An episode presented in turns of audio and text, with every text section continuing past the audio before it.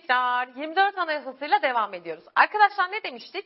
Kanuni esası ve teşkilatı esası yani 1921 Anayasası'nı yürürlükten kaldıran anayasa 1924 Anayasası. Şimdi hep birlikte ona bakacağız. Önce özelliklerini vereceğim. Sonra bu anayasa döneminde yapılan değişiklikler neler hep birlikte onlara bakacağız. Bu anayasanın kendi özelliğinden ziyade bu anayasa döneminde yapılan değişiklikler çok önemli arkadaşlar. Sınav oradan soruyor. Ama burayı da atlamadan atlarsak olmaz. Hep, hep birlikte bakalım. Sarmayın dinleyin tamam mı sizde? Evet kanun esasıyla 21 anayasası sona ermiştir. Yani ikili anayasal süreç ne zaman sona ermiştir derse cevap 24 anayasası. Peki ikili anayasal süreç ne zaman yaşanmıştır derse cevabınız 1921 anayasası olacak tamam mı? Arkadaşlar Cumhuriyetimizi biliyorsunuz ki 1923 yılında ilan ettik biz. Cumhuriyetin ilanından sonra yapılan ilk anayasa 1924 anayasası olarak karşımıza çıkıyor. Ve dikkat 23 yılında Cumhuriyetin ilanıyla ne demiştik? Hükümet şekli Cumhuriyettir. Artık madde 1 dedik ki 24 ile Türkiye Devleti bir Cumhuriyettir. Ve birinci madde ne yapılamaz? Değiştirilemez. O zaman bu anayasa nasıl bir anayasa? Sert ve detaylı hazırlandığı için de kazuistik bir anayasadır. Zaten tek yumuşak, tek çerçeve 21 olduğuna göre bunlara ne kalıyor? Bunlar sert, ketum ve kazuistik anayasalardır arkadaşlar. Tamam. 24 Anayasası parlamenter sistem ve meclis hükümeti sistemidir. 21'de ne vardı? Meclis hükümeti. 61'de parlamenter sistem. Hükümet modellerinde görmüştük. Bence hatırlıyorsunuzdur. Hatırlamıyorsanız da beni dinleyin. Arkadaşlar 24 Anayasası meclis hükümeti sistemiyle parlamenter sistemi bir arada kullandı. Biz de bu hükümet modeline ne dedik? Modeline karma hükümet sistemi, karma hükümet modeli benimsenmiştir. Yani kuvvetler birliği, görevler ayrılığı demiştik. İsmini bilin yeter zaten. Kanuni esasında seçimler kaç yılda bir yapılıyordu? 4. 21 Anayasası'nda seçimleri kaç yıla indirdik biz? 2. Şimdi geldim tekrar 24 Anayasası'yla birlikte seçimler 4 yılda bir yapıl yıl 4 yılda bir yapılır olarak düzenlenmiştir. Seçmen yaşı 18'dir. Tamam mı arkadaşlar? Ve çoğunlukçu demokrasi anlayışı benimsenmişti. Çoğunlukçu ne demekti? Biliyorsunuz ki iki tip demokrasi anlayışı vardı. Çoğunlukçu ve çoğulcu. Çoğunlukçu çoğunluğun dediği olur. Mecliste çoğunluğa kim sahipse onun dediği olur. Azınlıklar oturun gibiydi hatırlıyorsanız. 24 Anayasası çoğunlukçu demokrasi anlayışını benimsemiş bir anayasaydı. Demokrasi anlatırken niye olduğunu da açıklamıştık zaten. Ve dikkat! Resmi dil Türkçe, din, İslam ve başkent neresidir? Ankara'dır. 23'te başkent Ankara ilan edilmişti ama anayasaya ne zaman dahil edildi demiştik arkadaşlar. 24 anayasasıyla artık başkentin Ankara olduğu anayasamda yazar mı? Yazar. Anayasanın üstünlüğü ilan edildi. Anayasanın her şeyden üstün olduğu söylendi. Ama henüz anayasa mahkemesi kurulmamıştı arkadaşlar. 61 anayasası diyecek ki aa 24'te biz anayasanın üstün olduğunu söylemişiz ama bir anayasa mahkemesi yok deyip 61'de anayasa mahkemesine ne yapacağız? Kuracağız. Tamam burada anayasa üstün mü? Üstün diyor. Arkadaşlar burada baktığınız zaman kanunu koyan kim? Meclis değil mi? bir yorum türleri oluyor. E, yasama yorumu, yargı yorumu gibi yorumlar. Baktığınızda kanunlarda yasama yorumu vardır. Yani kanunu koyan da meclis, kanunu yorumlayan da meclis. Zaten yasama yorumunun görülmüş olduğu tek anayasa 1924 anayasası. Detaylı bir bilgi ama testlerde geldiği için verdim bilginiz olsun arkadaşlar. Yasama yorumunun görülmüş olduğu tek anayasa 1924 anayasasıdır. Diğer anayasalarda yasama yorumu gibi bir yorum yoktur arkadaşlar. Tamam mı? Şimdi bu anayasanın klasik özellikleriydi. Arkadaşlar 24 anayasasına geldim bak. Cumhuriyeti ilan ettik. Bir bakın. Din İslam ibaresi eklemiş miyim? Evet yazıyor değil mi? Dini İslam ibaresi de yazıyor. Bakın bir anda kaldırmak olmaz değil mi? Adım adım gitmek gerekiyordu. Bir şeyleri değiştirmek istiyorsak usulüne uygun adım adım yapılması gerekirdi. 24 anayasası hazırlandı. 24 Anayasası dönemi bir sürü bir sürü değişiklikler yapıldı. Bazıları anayasa değişikliği oldu. Bazıları kanunla yapılan bir takım değişiklikler oldu. Şimdi 24 Anayasası döneminde yapılan değişikliklere bakalım arkadaşlar. Yıl 1928. Devletin resmi dini İslam'dır ibaresi anayasadan çıkarıldı arkadaşlar. Tamam. Devletin resmi dini İslam'dır ibaresi 28 yılında kaldırılmıştır. Peki hemen laik olduk mu? Hayır. Adım adım gidiyoruz. Laiklik 37 yılında gelecek. 1930, 33, 34. Herkes bilir bunu zaten. BMW. Kadınlara BMW geldi demiştik. Belediye, muhtarlık ve vekillik seçimlerine katılma hakları tanındı arkadaşlar. Bunların içinde şu 30 ve 33 mesela bir anayasa değişikliği değil, kanunla yapılan bir düzenlemeydi arkadaşlar. 34 yılında vekillikle birlikte artık biz de her yere ne yaptık? Girdik ve ne geldi? Genel oy ilkesi. Yani din, dil, cinsiyet ayrımı gözetilmeksizin artık herkesin oy kullanma hakkı vardır arkadaşlar. Ne zaman gelmiş bu? 1934 yılında dikkat edin. Şunlara göre soru potansiyeli 1934'ün fazladır. Buna böyle hop bir soru işareti yapalım şöyle. Genel oy ilkesi 1934 yılında gelmiştir arkadaşlar. Seçmen yaşı 18'di gördüğünüz gibi şurada. Seçmen yaşı 18'den 22'ye çıkarılmıştır. Yıl 1937 Atatürk ilkeleri. Cumhuriyetçilik, milliyetçilik, laiklik, halkçılık, inkılapçılık ve devletçilik ilkeleri anayasama dahil edildi. Sınav neyi sorguluyor ama? Laik devlet ilkesi ne zaman kabul edilmiştir? Çok sorduğu bir soru arkadaşlar. Laik devlet ilkesi ne zaman kabul edilmiş? 1937 ayrıca bunu lütfen bilin. Peki şu anda bu altı ilkenin altısı da anayasaya anayasada var mı acaba? Bakalım var mı? Cumhuriyetçilik, milliyetçilik, laiklik. Arkadaşlar son üçünde yazan kısım inkılapçılık, devletçilik, halkçılık. 1961 ve 1982 anayasalarında yer almaz bilginiz olsun. Tamam. Yer almaz.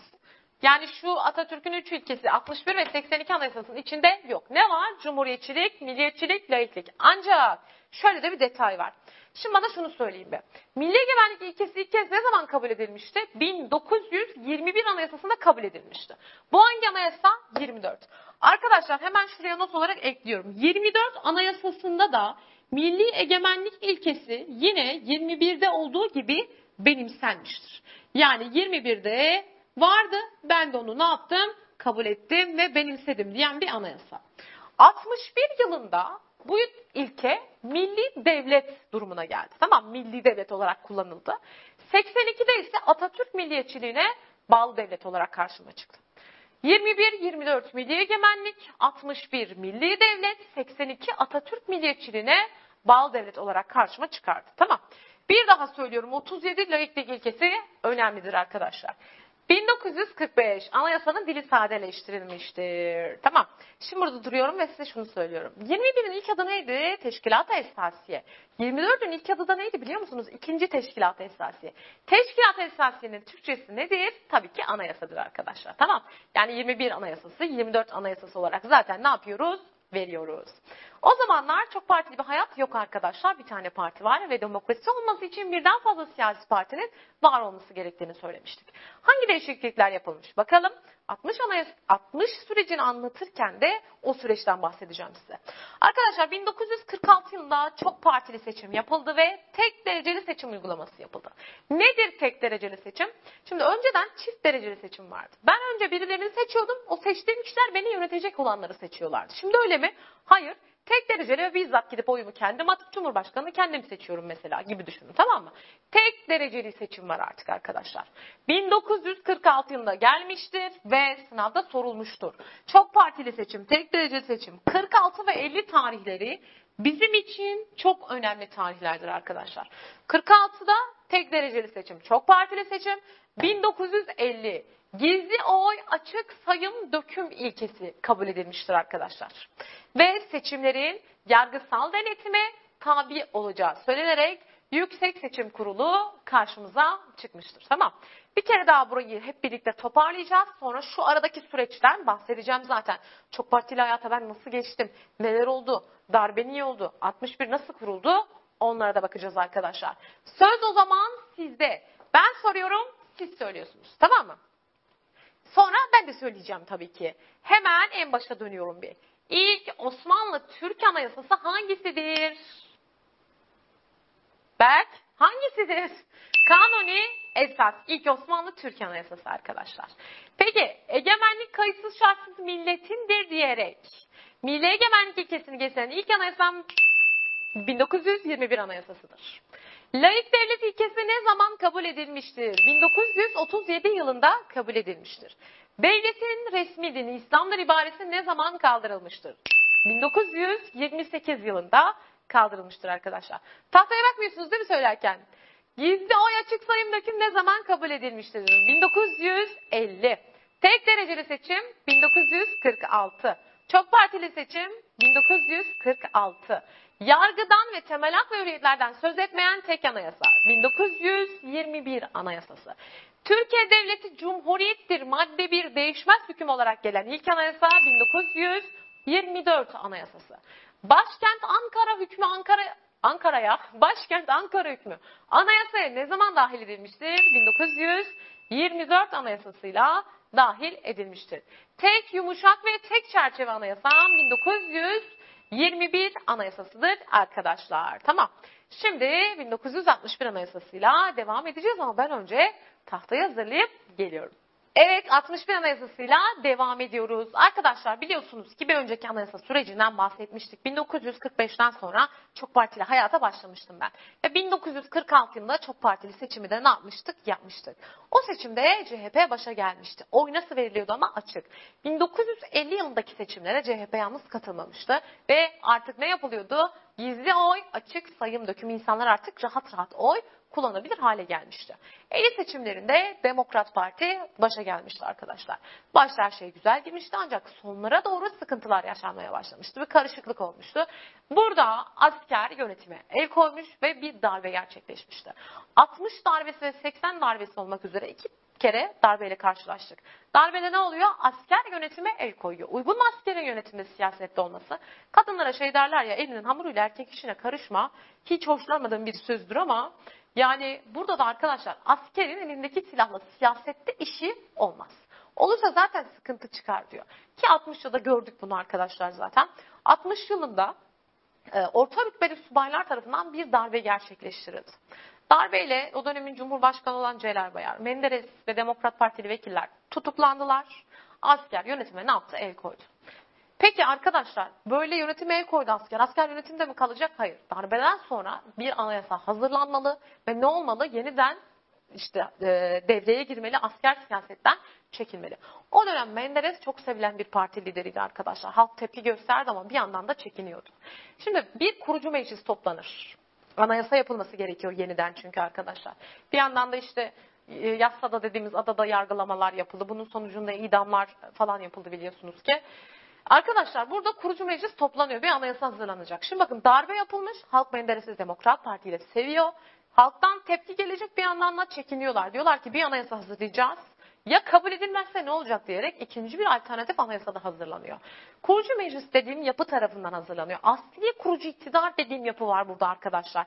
Sıfırdan bir anayasa yapan, mevcut düzen yıkıldıktan sonra anayasa yapan iktidar neydi? Asli kurucu iktidardı. İşte 1961 anayasa hazırlanırken bir kurucu meclis toplanıyor. Ve bu meclisin görevi anayasayı hazırlayıp basıp gitmektir. Kalıcı bir meclis gibi düşünmeyin. Günümüzdeki Türkiye Büyük Millet Meclisi gibi değil. Bu kurucu meclisin içinde askerler de oluyor, siviller de oluyor. Bahsedeceğim birazdan. Bu anayasa hazırlanıyor arkadaşlar. Söylediğim gibi tedirginler böyle bir şey yapıldı ama halkın tepkisi var. E, halk da bir yandan darbeden dolayı tedirgin aslında. Herkes tedirgin ama bakalım sonuçlar referandumda belli olacak dediler. Anayasa hazırlandı, halka soruldu. Halk dedi bu anayasayı kabul ediyorsan artık yürürlüğe girecek. Anayasa oylandı ve %61 gibi bir rakamla arkadaşlar 1961 anayasası kabul edildi. Yani referandumla kabul edilen ilk anayasa olarak tarihimize 1961 anayasası geçti. Bakalım bir şimdi toparlayalım burayı. Arkadaşlar 1961 anayasası bir darbe anayasasıdır. Ve bu anayasa kurucu meclis tarafından hazırlanmıştır. Tekrar söylüyorum bak günümüzdeki Türkiye Büyük Millet Meclisi gibi bir şey değil. İşi ne? Anayasa hazırlanacak, basıp gidecek ondan sonra. Milli Birlik Komitesi ve Temsilciler Meclisi dediğimiz kesimden oluştu bu kurucu meclis. Temsilciler Meclisi'nde siviller vardı. Milli Birlik Komitesi dediğim kısımda ise asker kanatta arkadaşlar. Tamam. Korucu meclis tarafından hazırlanmıştır 61 anayasası ve bir darbe anayasasıdır arkadaşlar. 61 anayasası referandum sonucu kabul edilmiş bir anayasadır. %61 gibi bir rakamla kabul edildi arkadaşlar. Şimdi bakın burada 61 anayasasının ilkleri benim için çok önemlidir. Darbe arkasından gelen bir anayasa olmasına rağmen çok özgürlükçü bir anayasa olarak hazırlanmıştır 61 Anayasası. Ciddi anlamda ilklere yer vermiştir.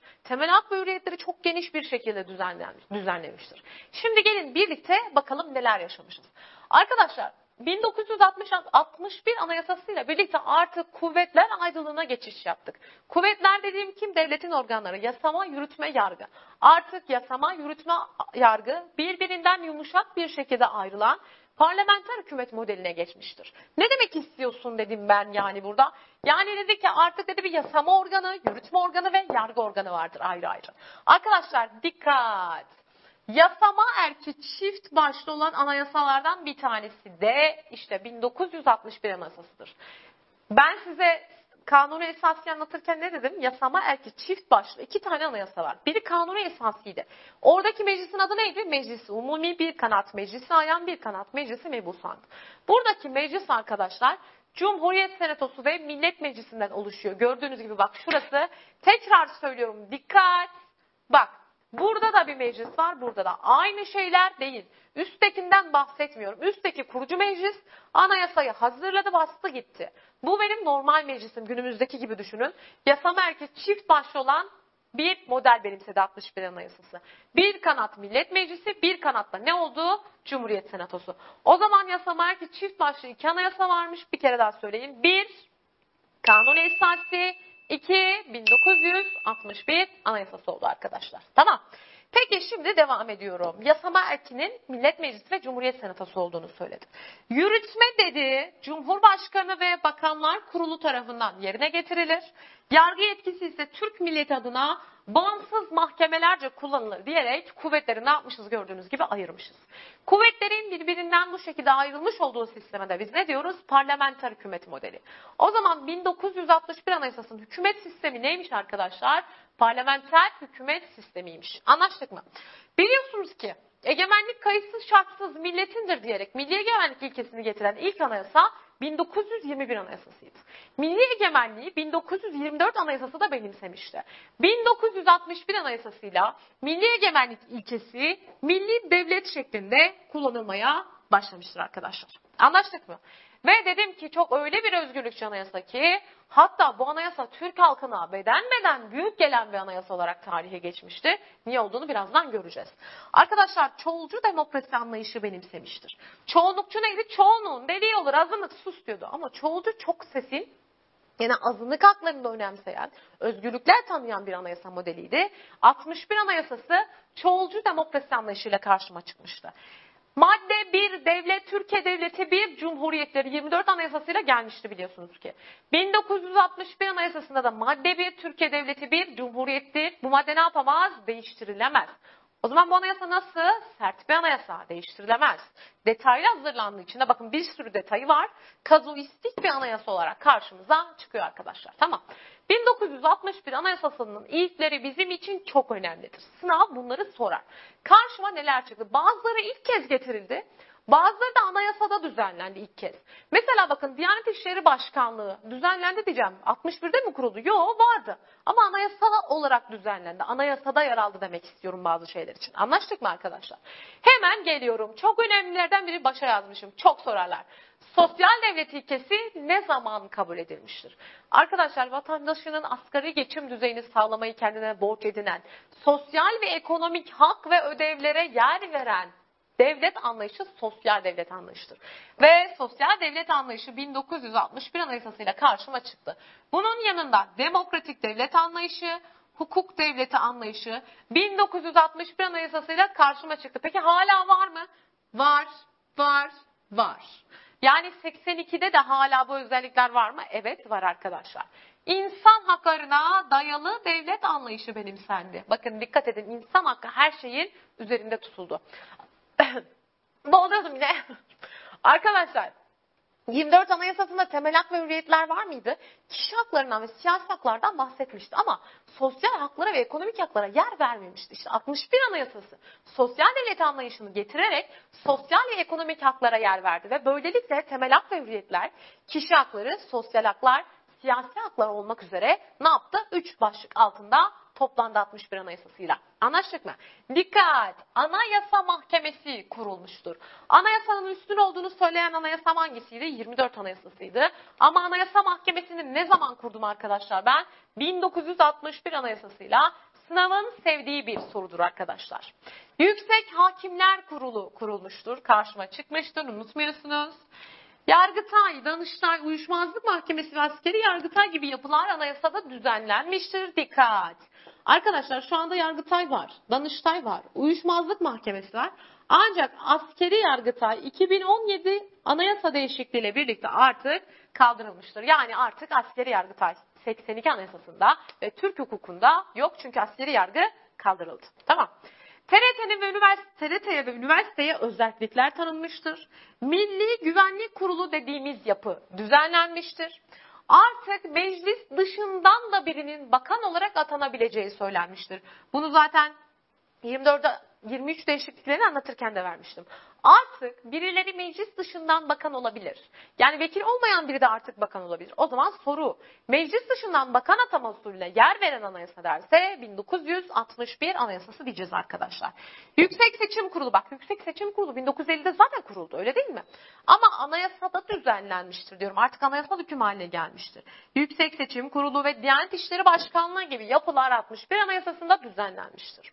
Başlangıç ilkelerine yer vermiştir. 82 ee, Anayasası'na geçtiğimde başlangıç ilkesi nedir göreceğiz. Ya da söyleyeyim. Anayasayı açıp başlıyoruz da bir başlangıç metni. Ön söz gibi düşünün. Anayasanın sözünü ve ruhunu okuyorum ben orada. Başlangıç metnine de yer verdi 61 Anayasası. Devlet Planlama Teşkilatı düzenlenmiştir ancak 2011'de kaldırıldı arkadaşlar DPT zaten. Tamam 2011'de kaldırıldı aklınızın bir kenarında bulunsun sadece. Bunlar geldi böyle. O kadar özgürlükçü bir anayasa oldu ki arkadaşlar bakın. Şimdi darbe yapıldı. Arkasından bir anayasa hazırlandı. Halka sunuldu ve kabul edildi 61 anayasası. Sonrasında başta her şey güzel gitti tabi. Sonra yine bu özgürlükçü yapı sıkıntılar yaratmaya başladı. Bir yerde özgürlük artarsa otorite ne yapar orada devlet otoritesi? Azalır. Otorite artarsa ne olur arkadaşlar? Özgürlükler azalır. Burada 61'de arkadaşlar hürriyet otorite dengesinde hürriyet ağır basar. Yani kişilerin temel hak ve özgürlükler ağır basar. Ama biraz sonra 82'de diyeceğim ki o hürriyet otorite dengesinde otoritenin ağırlığı artırılmıştır. 71'lere doğru baktığımızda arkadaşlar sıkıntılar yaşanmaya başlandı. O zaman hükümette Demirel var. Ve dediler ki bu anayasa Türk halkına bir beden büyük geldi, fazla geldi. Bu anayasayı daraltmak lazım dediler. Ey Demirel istifa diye hükümete istifa uyarısında bulunuldu. Demirel şapkayı çıkardı, istifa etti. Demirel'in istifasının ardından bu özgürlükçü yapıyı daraltmak adına, yürütmeyi güçlendirmek adına anayasada bir takım değişikliklere gidildi. 1971-1973 değişiklikleri dendi bu değişikliklere. Şimdi bakalım o değişikliklerle neler yapılmış. Öncesinde şunu da söyleyeyim. Hani dedim ya hükümete istifa et uyarısında bulunuldu. 71'de bir muhtıra verildi arkadaşlar. Muhtıra yarı darbe demek. Yani darbenin bir ön aşaması. Hükümet istifa et diyor. Etmese belki darbeye doğru girecekti. O yüzden Demirel'in istifasıyla bir takım anayasada değişikliklere gittik arkadaşlar. Bu değişikliklerden sonra zaten yürütme gün geçtikçe güçlendirmeye devam etti. Geliyorum neler yapılmış. Yürütme güçlendirilmiş. Yürütme kim arkadaşlar? Yürütme Cumhurbaşkanı ve Bakanlar Kurulu dediğim kişiler değil mi? Evet o yapı. Bakalım neler olmuş. Yürütme güçlendirildi. Nereden anlıyorum? Bakanlar Kurulu'na kanun hükmünde kararname çıkarma yetkisi tanındı diyor. Arkadaşlar kanun hükmünde kararname ne demek? Kanun gibi bir şey. E kanunu kim yapıyor? Meclis. O zaman bu dönemde yürütme dediğim yapıya yani Bakanlar Kurulu yapısına kanun niteliğinde artık sen de bir şeyler yapabilirsin demiş. Dolayısıyla yürütme yasama karşısında ne yapmış bakın? Güçlenmiş. Üniversitelerin özelliği daraltıldı. TRT'nin özelliği ise kaldırıldı. Temel hak ve hürriyetlere dedi ki artık dedi ey insan senin haklarını devlet olarak ben ne yapacağım artık sınırlayabileceğim dedi ve temel hak ve hürriyetlere genel sınırlama sebepleri geldi. İlerleyen konularımda bunun detayını anlatacağım. Ne demek bu sınırlama sebepleri? Yani mesela şey düşün, kamu yararı gerekçesiyle yurt dışına çıkmayacaksın gibi genel sınırlamalar getirildi arkadaşlar. Sonra da dediler ki bu kadarı da fazla. Bu kadar sınırlansın yine Ama her hakkın kendine özgü bir sınırlama sebebi olsun dediler.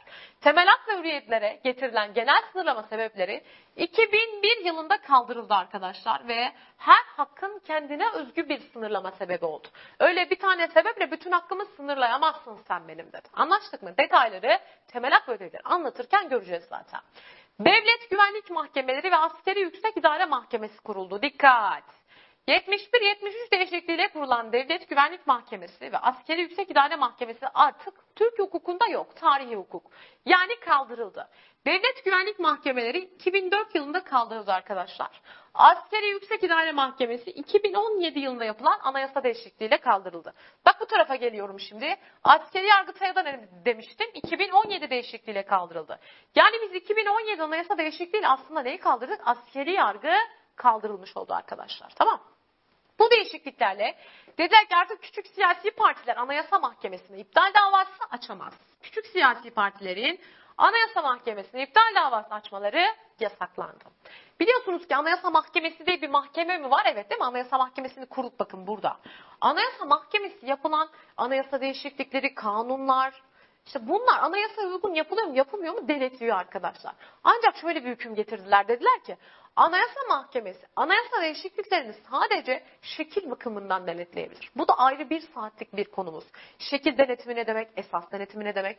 Yani şunu söylüyor. Anayasa Mahkemesi anayasa değiştirilirken yapılan e, değişiklik şeklini denetleyebilir. Yani çoğunluğa uyulmuş mu? Oylamalar genel kurulda yapılırken gizli yapılmış mı? ivedilikle görüşülmüş mü, görüşülmemiş mi gibi bunları düzenleyebilir gibi bir durum oldu arkadaşlar. Tamam. Gelen değişiklikler bunlardı 71-73 ile. Şimdi bak 61 çok özgürlükçüydü. Büyük dediler Türk halkına ve daralttılar bu yapıyı. Sonra arkadaşlar 80 yılında bir darbe daha oldu. 80'de ciddi tıkanmalar yaşandı. Bakın 60'da bir darbe yapıldı evet. Hani o darbe öyle çok da planlı falan değildi. Darbe ilan edildiğinde daha darbeyi kim komuta edecek belli bile değildi. Ama 80'deki öyle değildi 80 darbesi. Çünkü hani sizler de zaten ailelerinizden duymuşsunuzdur, okumuşsunuzdur, biliyorsunuzdur. Dizilerde görüyorsunuz. Bu 80'ler falan diyoruz işte sağcısı, solcusu çok sıkıntılı süreçler yaşandı. Çeviriyor necisin, sağcısın, ölüyorsun. Necisin, solcusun, ölüyorsun. Hiçbir şey değilim, ne biçim insansın, bir şey değilsin, ölüyorsun kardeşi kardeşe kırdırma durumları dediği dönemler yaşandı arkadaşlar. Sıkıntılı dönemlerde dinleriz değil mi? Kafamın önünden kurşunların geçtiğini hatırlıyorum diyenler oluyor. Kafamın önünden neyse gözümün önünden diyecektim yani. Dolayısıyla arkadaşlar bakın 80 yılında Cumhurbaşkanı seçemez hale geldik. 6 ay süreli Cumhurbaşkanı seçilemedi. Meclisler kanun çıkaramaz hale geldiler ve Türk Silahlı Kuvvetleri yönetime el koydu arkadaşlar. 60'ı orta rütbeli subaylar yapmıştı. Bunu üst rütbeli subaylar tarafından yapıldı. Türk Silahlı Kuvvetleri yönetime el koydu ve bir kez daha demokrasi çöktü arkadaşlar. Demokrasi çöktükten sonra ne olacaktı? Yeni bir anayasa hazırlanacaktı değil mi? Şimdi baktığımız zamanlarda şeyler de geliyor işte eleştiriler de geliyor. Olmamalıydı, yapılmamalıydı.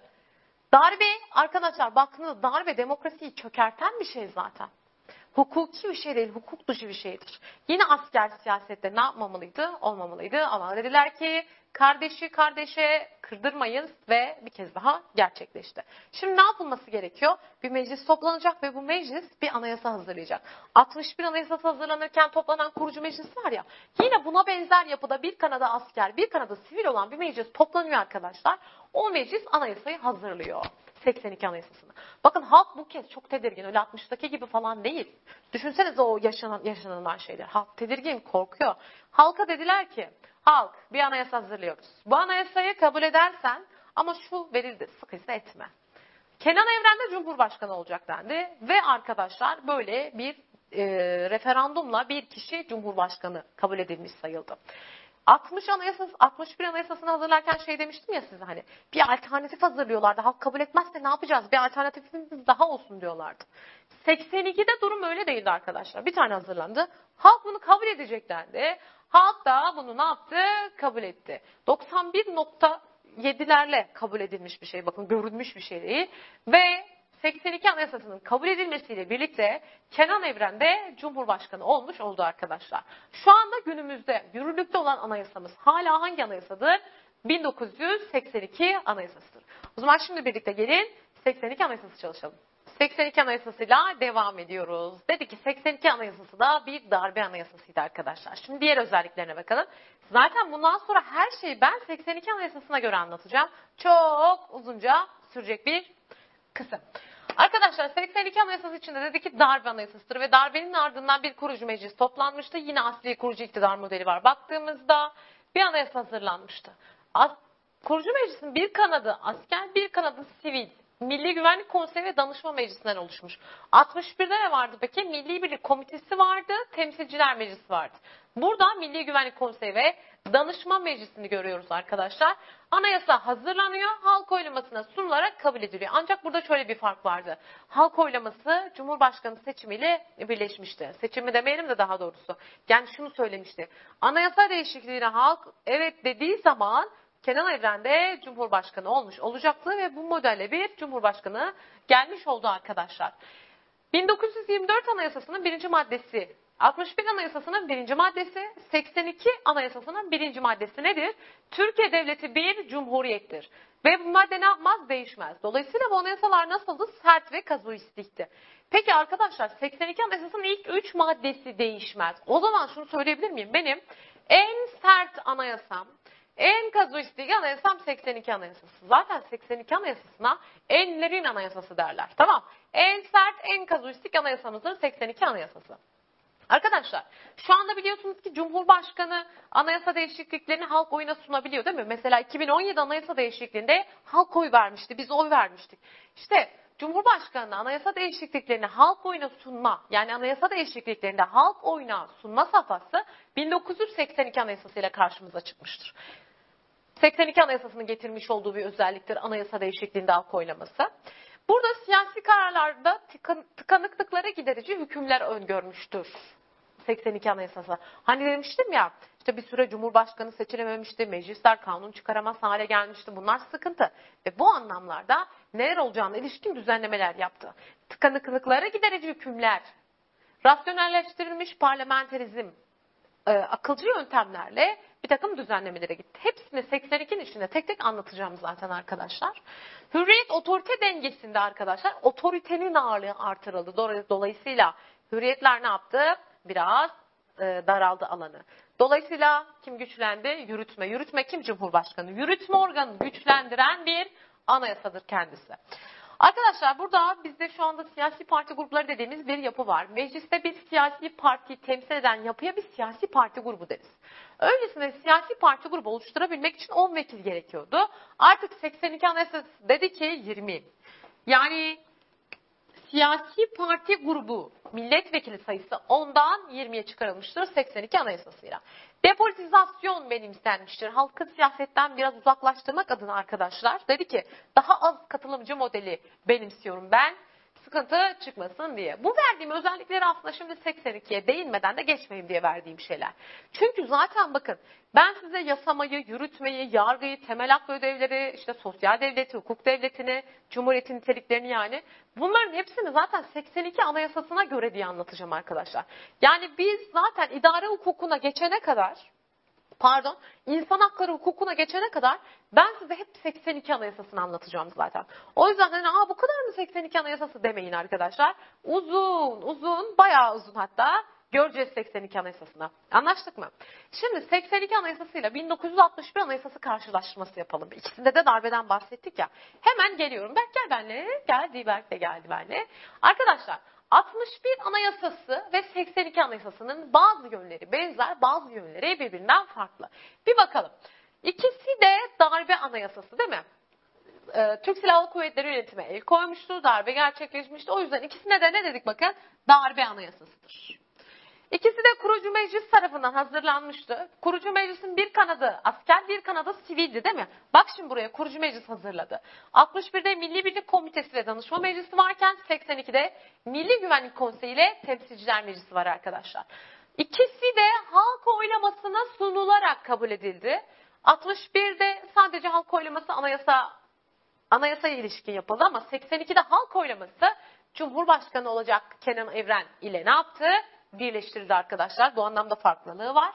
61 Anayasası'nda hürriyet otorite dengesinde hürriyetin ağırlığı artmıştı. 82 anayasasında otoritenin ağırlığı artmış ve yürütme güçlenmişti. Yani en özgürlükçü anayasa 61 anayasasıydı. Dolayısıyla insan haklarına dayalı devlet anlayışını 61 anayasası benimsemişken insan haklarına saygılı devlet anlayışını 1982 anayasası benimsemiş oldu arkadaşlar. Böylelikle bakın ne yaptık biz? Anayasal süreci en başından aldık. Hemen kısaca tekrar edeceğim. Siz de neyi seversiniz bu tekrarları biliyorum. Evet, ilk anayasal belgem Sened İttifak. İkinci anayasal belgem Tanzimat Fermanı. Üçüncü anayasal belgem ise Islahat Fermanı'ydı. Sened İttifak misak niteliği taşıyordu. Yani bir anlaşmaydı. Tanzimat ve İslahat Fermanları ise ferman olduğunu söylemiştim. Bunlar neydi benim için önemi? Burada anayasacılığa, anayasacılığa geçişin temel adımları atılmıştı arkadaşlar. Bu açıdan önemliydi bizim için. İlk Osmanlı Türk Anayasam neydi? Kanuni esasıydı. Birinci meşrutiyeti ne yapmıştım? İlan etmiştim. Ve kanuni esaside yasama erki çift başlıydı. Meclis umumi vardı. Meclis ayan ve meclis mebusan olmak üzere iki kanattan ayrılıyordu hatırlıyorsunuz. Sonrasında 1921 anayasasından bahsettik. Milli egemenlik ilkesini getiren ilk anayasaydı. Tek yumuşak ve tek çerçeveden anayasaydı. İnsan haklarından yani temel hak ve hürriyetlerden söz etmeyen, yargıdan söz etmeyen tek anayasa 1921 anayasasıydı arkadaşlar. 23'te Cumhuriyetimizi ilan etmiştik zaten. Cumhurbaşkanlığı makamı oluşturulmuştu. 1924 anayasasına gelene kadar ikili anayasal süreç yaşanmıştı 21 döneminde. Yani hem kanuni esası hem de 21 anayasası kullanılmıştı. 24 anayasasına geçmekle birlikte 21 ve kanuni esası yürürlükten kalkmıştı. Yani ikili anayasal süreci sona erdiren kimdi? Hangi anayasaydı? 1924 anayasasıydı. Hükümet şekli cumhuriyetleri 23 değişikliğiyle gelmişken devlet şekli cumhuriyetleri yani Türkiye devleti bir cumhuriyet dediği anayasam madde bir değişmez dedi 24. Anayasanın birinci maddesi 24, 61 ve 82'nin ortak değişmez tek maddesidir arkadaşlar. Değişmeyen tek maddesiydi. 24 anayasası dönemindeki değişiklikler bizim için çok önemliydi. Bunlar nelerdi özellikle unutmamam gerekenleri söyleyelim. 24 Anayasası döneminde 28, Devletin resmi dini İslam'dır ibaresi anayasadan çıkarıldı. 30, 33, 34 B, M, V kadınlara belediye, muhtarlık ve vekillik. Yani 34'te ne gelmişti? Genel oy ilkesi gelmişti arkadaşlar. 1937 Atatürk ilkeleri. Bunun içinde neyi unutmayacağım? Laik devlet ilkesi ne zaman kabul edilmiştir? 37.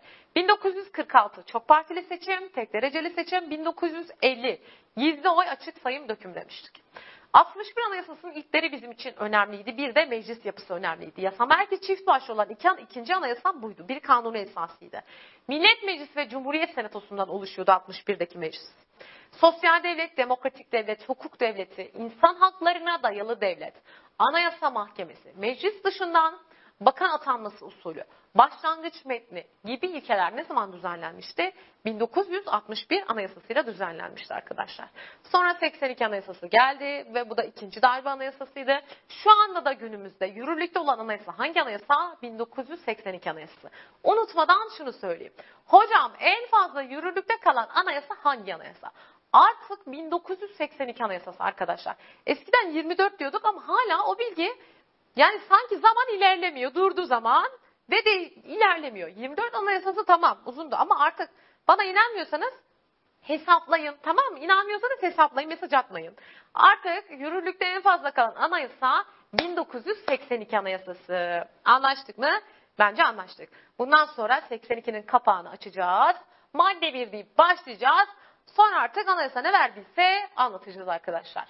Burada anayasa sürecini sizlerle tamamladım. Umarım keyif almışsınızdır. Şimdi bakın anayasal tarihten bahsettik. Bu süreç bu süreci tamamladık. Şimdi arkadaşlar yeni ders videomuza geçmeden önce artık 82 Anayasası'nın ilkelerini anlatacağım ben yeni videoda. Lütfen oraya geçmeden önce şuradan da göstereyim size şöyle. Soru bankasında bu anlatmış olduğum videonun bölümünü açıyorsunuz ve orada çözümlü sorular var arkadaşlar. Hemen sayfasını söylüyorum. Ödev, ödev, ödev. Yapınca bana Instagram'dan yazın ödevimi yaptım diye. Çözemediğiniz sorular olursa atmayın hepsine yetişemiyorum çünkü tamam mı? Ara ara görüyorum göremediklerim beni affetsin tamam mı? Bulamadım sayfasını. Arkadaşlar zaten bakın size şöyle bir önerim var. Şimdi biliyorsunuz ki vatandaşlık hep soyut hocam unutuyoruz diyorsunuz. Çözerken lütfen ne yapın biliyor musunuz? Şimdi soruyu açtınız. Tamam testi çözeceğim okudum. Önce çözümüne bir gelin. Bakın işaret koymayın. Bunu çözümünden okuyun. Çok güzel bir tekrarda. Bakın ben zaten soru bankasında çözümleri öyle bir yapıyorum ki konu anlatımı gibi maşallah. Güzel çözümlüyorum yani. Lütfen onları okuyun. O bir güzel tekrar olacak sizin için. Sonra bir daha çözün. Anlaştık mı? Anlaştık mı? Anlaştık. O zaman görüşürüz.